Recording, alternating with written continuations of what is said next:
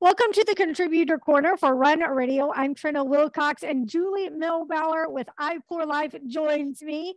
And you have been doing nonprofit work for a long time now. And so, if someone is new to a nonprofit world or just being a self starter, what would you say when it comes to what is your why? I think the biggest thing with the why with anything, but especially nonprofit, is finding the mission that you believe in. Um, I think that's the the whole thing behind what you get behind. I've worked in nonprofit for almost 30 years now, and for me, most of the nonprofits that I've been involved with have been uh, related to children.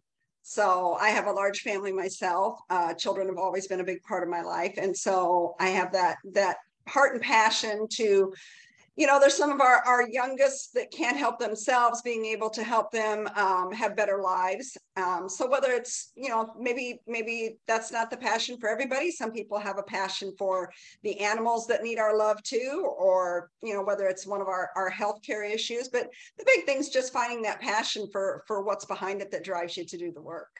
Was it easy for you to find your why? Was it just a natural fit? It was it was. I'm. I never set out to be a nonprofit.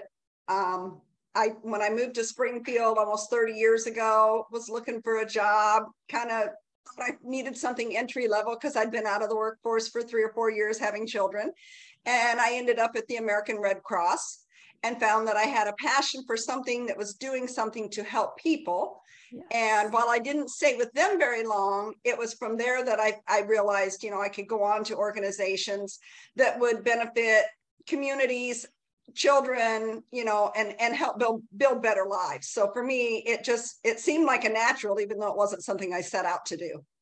Awesome. Great insight. Find out more about our collaborators and listen to the Contributor Corner every weekday at runradio.net.